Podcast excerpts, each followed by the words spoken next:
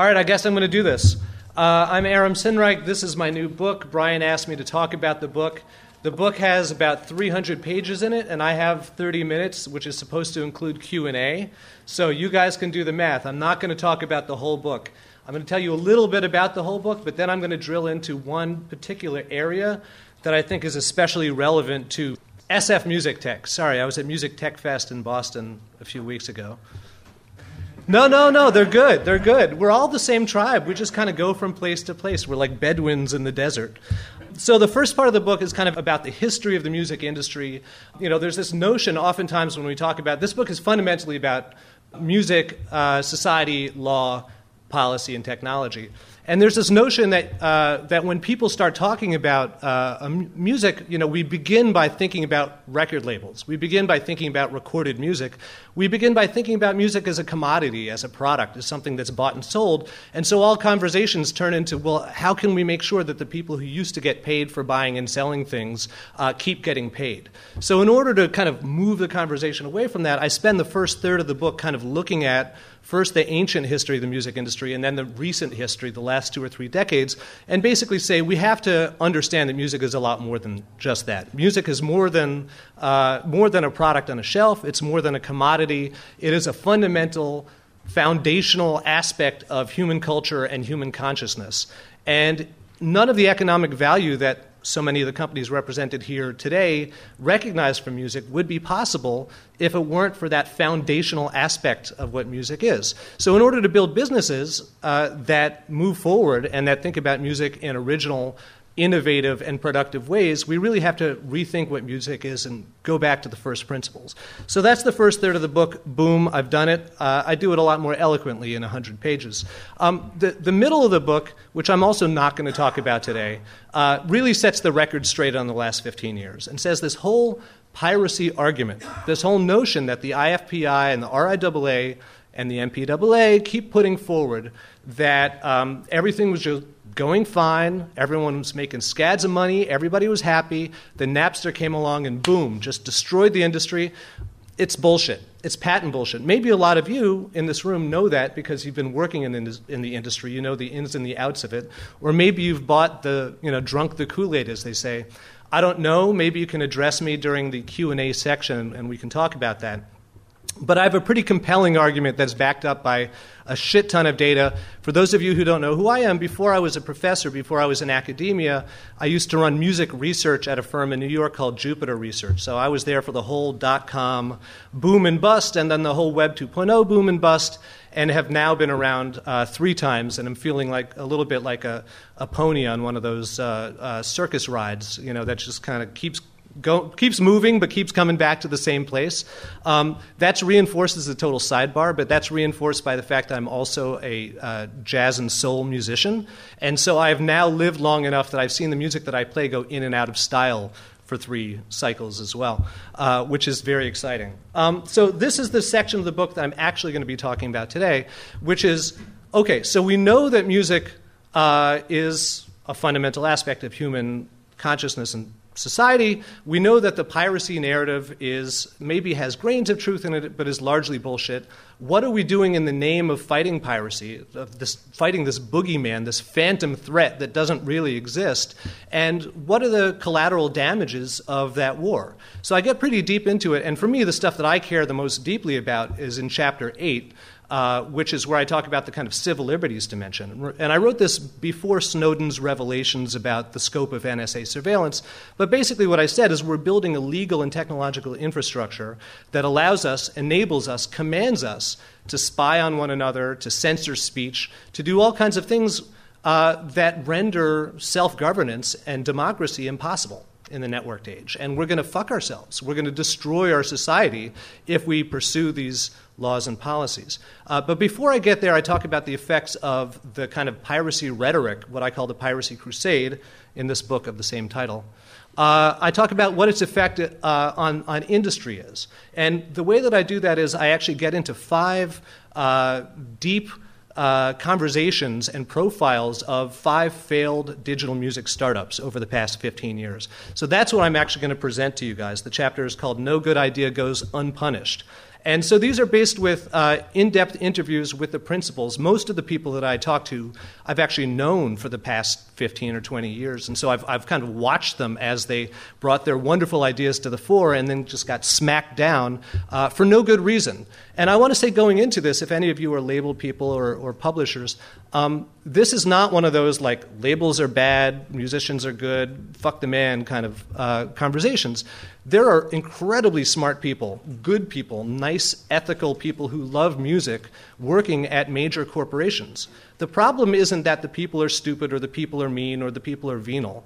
The problem is that we have a legal and economic system that is fundamentally incapable of adapting to the kind of innovation that digital technology puts forward. And so, over and over and over again, you see these ideas, oftentimes the same ideas, as I'll talk about briefly, being turned into business models. And then those business models, despite the best efforts of oftentimes people within the industry themselves, the business models not being able to take off and not being able to, to provide a new foundation for uh, recorded industry, uh, recorded music as an industry to grow. So I'm going to talk about these I, again. You know, I only have like 25 minutes left, and I want to take time for Q and A and have a conversation with you guys.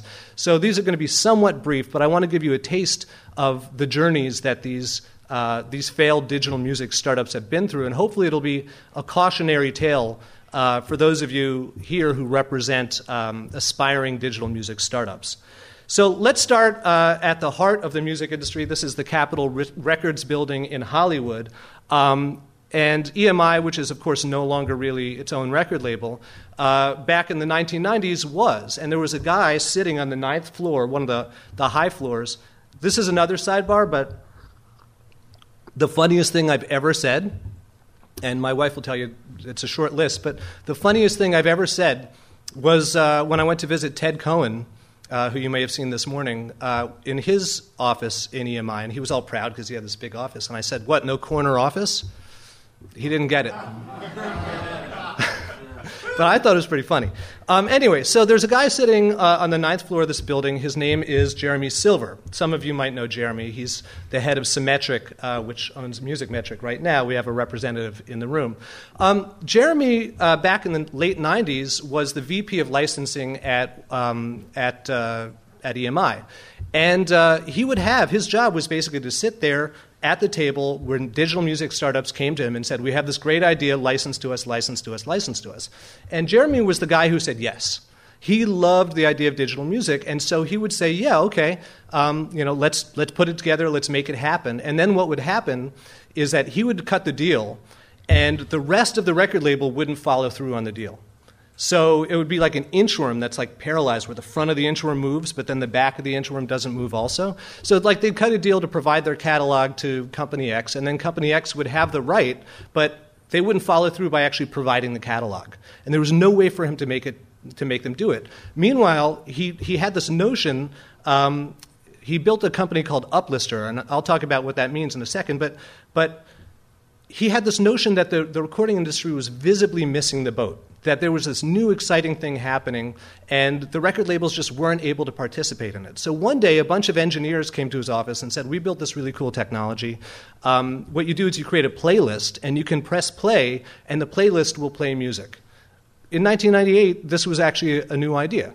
Um, so he said, This sounds great. Let's make a company out of it. They called it Uplister. They had a logo and everything. Um, and, and Jeremy thought that, well, you know, I know how this is done right? I have the bullshit meter. I've done the negotiating. I've sat on the opposite side of the table in hundreds of cases. The record industry will uh, accept me with quote open arms, and I will be able to develop this this company that that moves the industry forward. And he specifically saw it as innovative in nature and helpful to the record labels because he knew that albums as we think of them were going to be unbundled, and he thought of playlists as the new way in which they were going to be bundled. Right? Music was going to be a commodity, recorded music was going to be everywhere. But the ability to turn recorded music into a product, into a format that would be appealing to consumers, that would have a social, what we now call a social media dimension to it, where people could pl- share their playlists, that was exciting to him. And he saw that as a space where he could eke out some economic value. So he got on board with them. He decided he was going to go talk to all of his old friends at EMI and at uh, then the other four major record labels And what he ran into was this notion um, that as soon as he jumped ship, he was the enemy. And he was not welcomed with open arms. He now says that he thought of himself as naive. And he said that one of the major obstacles that he ran into was that the people he spoke to were jealous of him.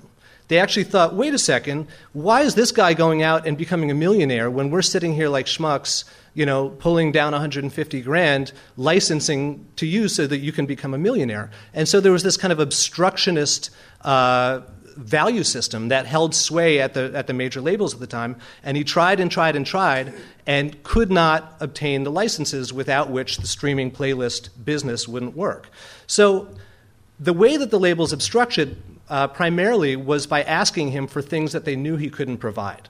Right? They had a certain amount of VC funding, but the record labels were each asking for millions of dollars up front. Right? He never managed to secure those licenses. Despite that fact, the company, which could only offer uh, 30 second clips that were licensed from AMG or whatever, uh, got three quarters of a million users, which for 15 years ago was a shit ton of people, right? But by 9 11, uh, he had not managed to secure those licenses, and the bottom fell out of the market, and he had to close the doors, fire 35 people, send his wife and his kids back to, um, to England, where they came from, and basically shut the doors. And, you know, what's interesting is when you talk to these people who are involved in these in these uh, these enterprises, even after a decade or more, you can still sense the pain. There's this frustration, this sadness that he was not able to capitalize on this vision. Right? He didn't care about the money. I mean, he went on to become the CEO of um, Sibelius Software and is now the CEO of Semetric. Jeremy does fine. He makes plenty of money. But what he really wasn't able to do was to take this vision of moving the music industry forward, of, of creating a business model for innovation, and, and allowing things to progress. And he, he feels, you know, it, it's still quite painful for him to talk about it. All right, so flash forward eight years, right? There's this, uh, there's this guy who's working at Vimeo. Um, and he's just kind of a tinkerer. He was a DJ in college. He's not really a coder, he's a designer. And he starts coming up, and he's a very handsome young man. He looks like this. Uh, his name is Justin Ouellette. And he starts playing around with a piece of software um, that he says it's a design problem for him. He just wants a music. So, all right, so he's a DJ in college, and he puts all of his playlists on the internet, um, but he can only put um, the names of the songs, right? Because there's no infrastructure to turn them into streaming playlists. So what he wants to do, he's never heard of Uplister because Uplister crashed and burned while he was still in knee breeches. Um, but he basically wants to do the same thing that Uplister tried to do. He wants to create a platform where you can create playlists. You press play, the, pr- the playlist plays. You can share it with your friends. They press play, the playlist plays. Right? At this point, still, 2008, it's an idea that's kind of been out there, but nobody's doing it. It's not possible. So he, he becomes obsessed with this idea. Why can't I just click on a playlist and have it play? Right? So he starts to build it in his bedroom at night when he comes home from Vimeo. And after a couple of months, he's hacked together something pretty good, which he calls Muxtape. Now, he doesn't have any backing, he doesn't have any employees, he doesn't have any tech. All he has is his laptop in his bedroom and his job at Vimeo, which he quits once he, this, he starts to realize that this could actually be a product. So he's got a Tumblr blog that has some fairly influential people following it, and he posts this one day to his Tumblr blog. That's it. There's no marketing plan for it, there's no promotion. Um, but because he's followed on Tumblr by a couple of influential bloggers, um, he gets like 35,000 signups in the first 24 hours right? It goes gangbusters. The site melts down. He has to move it onto Amazon Web Services. Um, it's going crazy. But what happens at the same time is 24 hours after he posts this experiment, this non commercial experiment to his Tumblr, he gets a phone call from the head of legal at Universal Music Group who's like, uh, Tell us what your address is so we know where to send the summons. That's the first contact he gets from the industry. Right? He says to this day he has no idea how they figured out like where to call him, right? Um, so he enters into negotiations with the, with the major labels.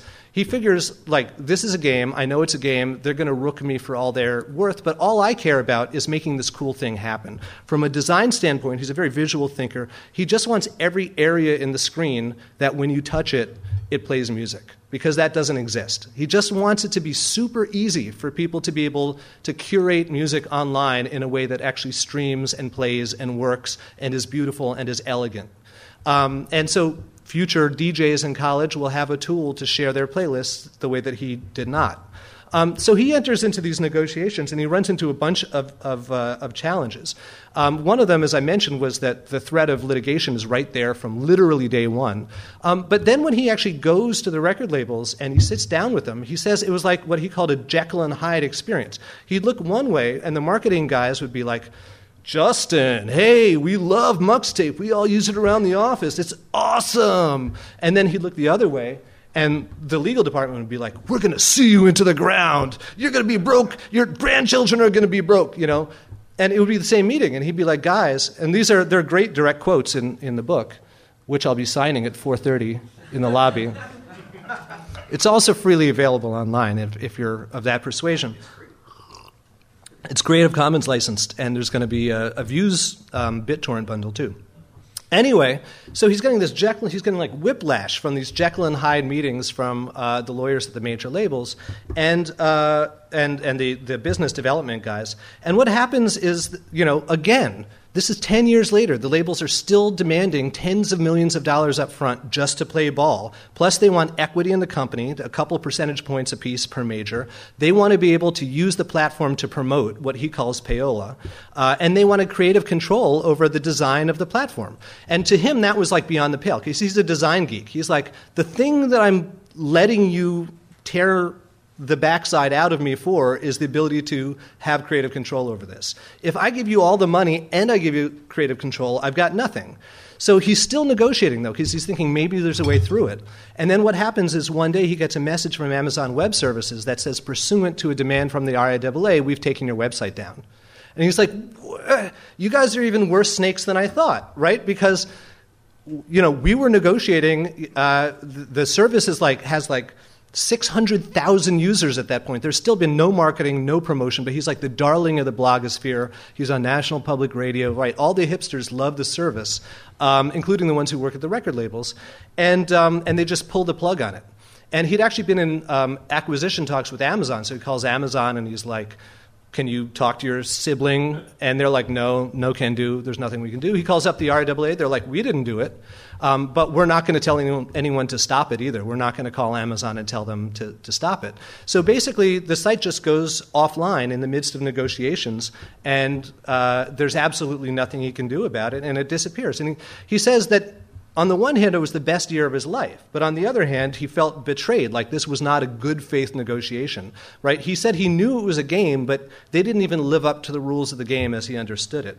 And he still, again, this is, these, are, these are not avaricious or malicious people. These aren't pirates down to take down the man. These are people who have a vision of what the internet could mean for musical culture and musical industry and who just want to see it happen, right? These are dreamers who are getting smashed right? So he says, still in 2012, when I spoke to him, I wish the state of music on the internet was better. That's like his lasting regret from this. Okay, so let's talk about a slightly different business model. Um, there used to be, way back in the mid 1990s, a series of companies that all ended in the letter Z, because Z is the coolest letter of the alphabet, because it's the last letter. Um, so there was this search engine called Filez that was part of the Z company. And there was this guy that some of you might recognize who worked at that company. His name is Michael Robertson. Um, so Michael Robertson uh, would look through the kind of uh, what we now call the big data, but look at the logs from the uh, from the search queries on the the search engine, and in the early 1997, this term started popping up, MP3 right? Nobody ever heard of MP3. It was just invented in 93, right, by Fraunhofer. So he starts to see people searching for MP3 on his search engine, and he says, I better look into this. He says, huh, digital music. He goes out and he buys the URL mp3.com, which was a very smart thing. He's a very smart guy. Uh, although he's kind of a political libertarian, which I've noticed they're either brilliant or stupid. There's no in between when you come to libertarians. Um, he won't disagree, I think. Um, so he buys mp3.com and he starts this music business that at first is just a website where you can post MP3s. And actually, major label artists get really into it because what they're noticing is that posting free music online is actually growing their audience bases. And there's a little bit of a skirmish within the labels between the marketing departments and the distribution departments, but they pretty much are on board. There's no legal battles with them and MP3.com. MP3.com gets huge for the 90s, has like 6 million unique visitors per month. They go public in 1999, the biggest um, .com IPO to date. It's like the six, and they're profitable right? It's the biggest success story of dot com 1.0 in the music space. It is a public company with half a billion dollars uh, or quarter billion dollars in the bank. It, it is profitable. It has major label participation. It has no legal entanglements. Um, everything is going great. Uh, until he decides that he wants to do something a little more, right? He's, he he's not satisfied just to have it be a site where people can host MP3s. He wants to create a service that helps consumers kind of move beyond the CD album collection world. His, his, his notion is that increasingly we're going we're going to be connecting to the internet and connecting to our music on multiple devices. So, why do you need to carry around a different library with each device? I should be able to be at home and listen to my music library. I should be able to go to work and listen to my music library. We are all familiar with this concept now. We call it the cloud, right? But this was a brand new concept at the time. Music should live in the cloud. Consumers should have one library. They should be able to listen to that library wherever they go. So he builds it, and it's called my.mp3.com. And his notion is he doesn't need record label permission to do this because there's something called fair use, right? If I have a CD, I can listen to the CD at home or I can listen to the CD at work. Why shouldn't a company enable me to listen to my music at home and at work, right? And it's the same principle that cable providers, like the Comcast ruling a few years ago, it's kind of being debated again with Aereo uh, in the Supreme Court right now. But this notion, like, how far can a service company go to enable you to do whatever you want with the things that you own? So his basic attitude was, we can do it, uh, it's legal, it's fair use. Uh, let's go for it. The only problem was on the big data side. How do you actually get all the data into the cloud? So he had this brilliant answer to the, to the question. You have a CD. The cloud already has the songs available to stream. Why don't you use the CD as a kind of key into the service? So what you do, did, were any of you actually subscribers to mymp3.com? Yeah. It was awesome, right? You, you take your CD, you take your, what came out that year, like um, Aimee Mann's Magnolia. That was a big record for me that year. Or like D'Angelo's Voodoo, right? You put it into your CD ROM drive, you log on to my.mp3.com, and all of a sudden it recognizes it, and you've unlocked the ability to stream that album. So then you go to work or you go to your friend's house, you can listen to your, your album. From his perspective, this is high security. You have to have the songs in hand to be able to play them, right? That's super high security. Um, there has to be a physical CD in order for you to listen to it. It's as high security as listening to a CD is right? Um, so that's not a problem. He also provides this as a back end service to a bunch of music retailers who see their sales leap by 20 to 40 percent as soon as they uh, add the instant listening features so that if you buy a CD on Amazon, all of a sudden you can stream the whole CD instantly. You don't have to wait for it to show up in your doorstep. He's like, This is great. I've solved a problem for the recording industry. I just bought another 10 years of market value for the CD as a format because I'm extending its value into the internet. I'm making the CD do things that it could never do before. Isn't that great, guys? Um, unfortunately, it wasn't so great uh, from the perspective of the recording industry. He received C and Ds uh, from all the majors a couple of weeks after launch. He did cease and desist. Immediately, they shut the service down. They're like, "Oh, hey, we want to be your friends. Let's not get into fisticuffs here." The labels sued him anyway. Why? Why would the labels persist in their litigation when that's something that content owners rarely do because they don't want to set a bad precedent. They don't want the a judge to say, actually, you know, he was right.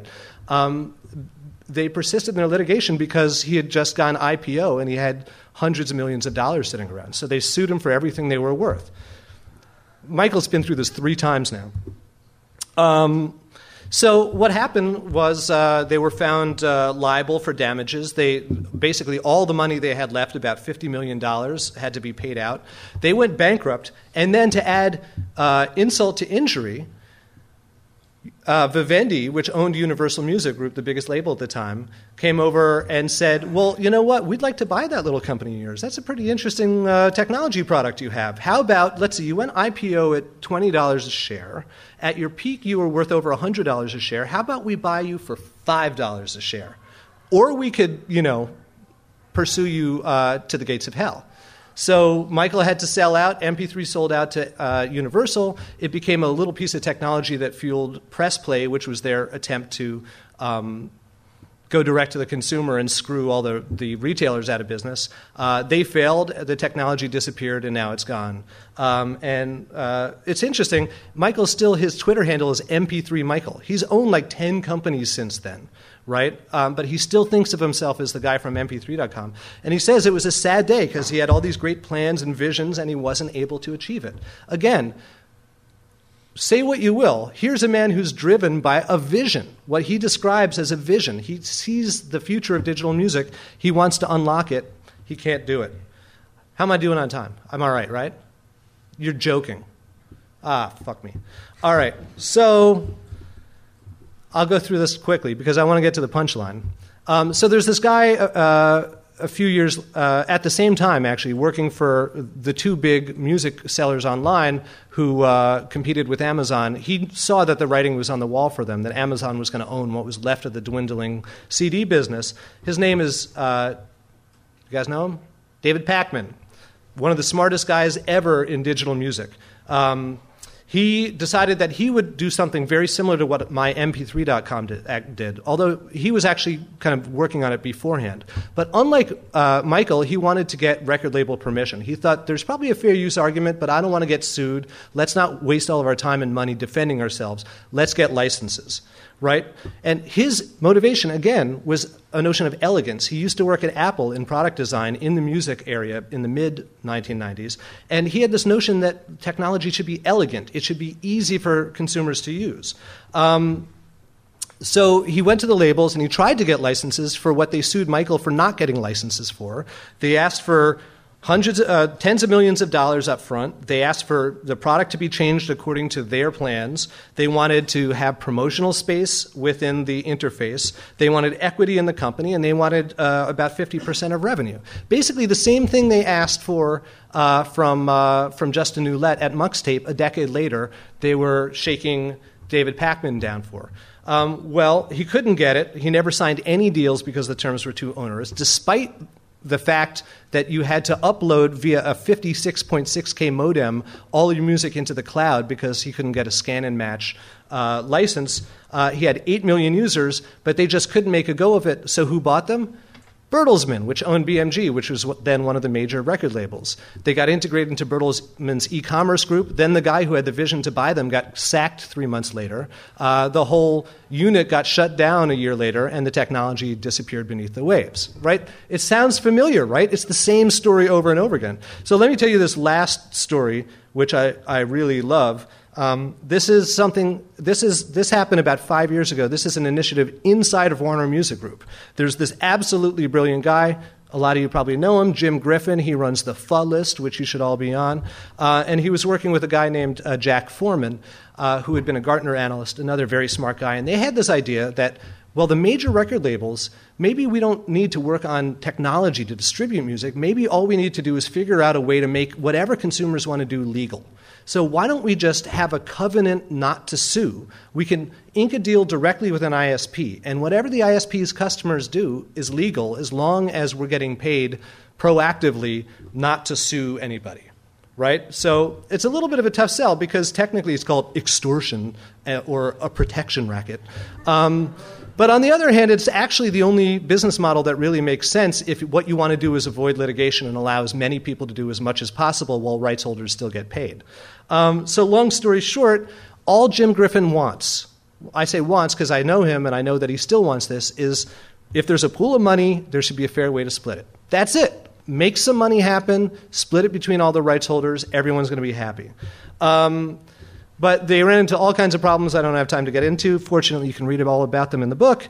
Um, what it mostly came down to is the labels mistrusted and hated each other so much that they couldn't get the deals done. Right? There was even one meeting that was supposed to happen between Sony and Universal, uh, between the, the CEOs uh, of Sony and Universal. And they never had the meeting because they couldn't agree whose office to have it in. You can't make this stuff up. It's amazing, the stories that come out. So basically, despite the backing of Edgar Bronfman um, uh, at Warner, uh, they and three million dollars earmarked by Bronfman. Eighteen months go by, they don't sign up a single ISP, and they don't sign up a single major record label. Uh, so the project phew, tanks and goes under the water. I could talk all day about it. It's very sad. So the last thing I did in researching this chapter and it brings a tear to, uh, to Jack's eye, he told me. Uh, the last thing I did was I, I called up uh, Larry Kenswil. Now, Larry was the head of licensing for Universal, the biggest record label, during all these years, from 1997 to 2008. And I said, Larry, what the fuck were you thinking? Right? It's like that story about the drowning bishop who says, No, I don't need the raft, I don't need the helicopter. And then he goes to heaven and he's like, God, you let me drown. And God's like, Who do you think sent the raft and the helicopter? Right? It's the same story. It's like, Larry, all these companies came to you and said, We want to build your business. We want to bring you into the digital age. We want to network your customers. Uh, we want to provide a platform for people to get paid. And, you know, you sent them away. Why did you do it? And he told me some really interesting stuff. First of all, the labels never lost sight of the fact that, uh, that they, they always wanted the retailer's piece of the pie. The labels wanted to hork up the whole distribution chain and own every single dollar that consumers paid without having to give any of it up. And so they always wanted to, anybody who looked like a viable distributor for their music, they actually didn't want to enable them to go into business because they were covetous of their margin. Right? This is from the horse's mouth. Um, then there was what he calls the not invented here problem. Like, with like Choruss, right? If Warner Music comes up with an idea, Sony Music's not going to sign on because it wasn't invented here, right? It makes you wonder how anything has actually ever happened in the industry at all. And then this one's the capper for me. He says that the attitude within the labels at the time was, quote, quote, why license them and make a little when you can sue them and make a lot? And Jeremy Silver told me a similar thing that when he was at uh, EMI, they had this notion that you would uh, shake the VC tree and the, the dollars would rain down like leaves. Um, so there's this very cynical attitude among the labels that, you know, here's a bunch of people who are just waiting to be fleeced right? And um, Kenswil says the same thing. He says, as to those like multi, multi million dollar cash advances that every single company gets asked for, it has one of two functions. If they're a smart company, it's an entrance ticket. It shows that they have enough capital to play ball. So maybe you're taking more capital than they have left over to be smart with, but it shows that they're serious. If they're not a smart company, then they're never going to make you any money anyway, and you may as well take all their money at the, at the front end because you're never going to get anything in the back end. Again, incredibly cynical business. Uh, and so his last uh, salvo was it's, it's hard to understand if there was any uh, strategy going on at the labels at all. And what I'll point out in my remaining 20 seconds is that you know, the list of casualties in the digital music space is actually hundreds of companies long. Innovator after innovator after innovator gets struck down not because the labels are stupid, not because the labels are mean, but because the legal system demands an economic model that is fundamentally out of sync with our technological platform. So, in order for any of this to change, in order for all the great companies that are represented here today and all the dreamers and the visionaries who see a vision for the future of music to capitalize on those visions, we have to fundamentally change the laws. We have to change the way that ownership and permission are structured. I have a lot of interesting ideas about how that might happen that are outlined in this book, which I'll be signing in the lobby at 4:30. Thank you.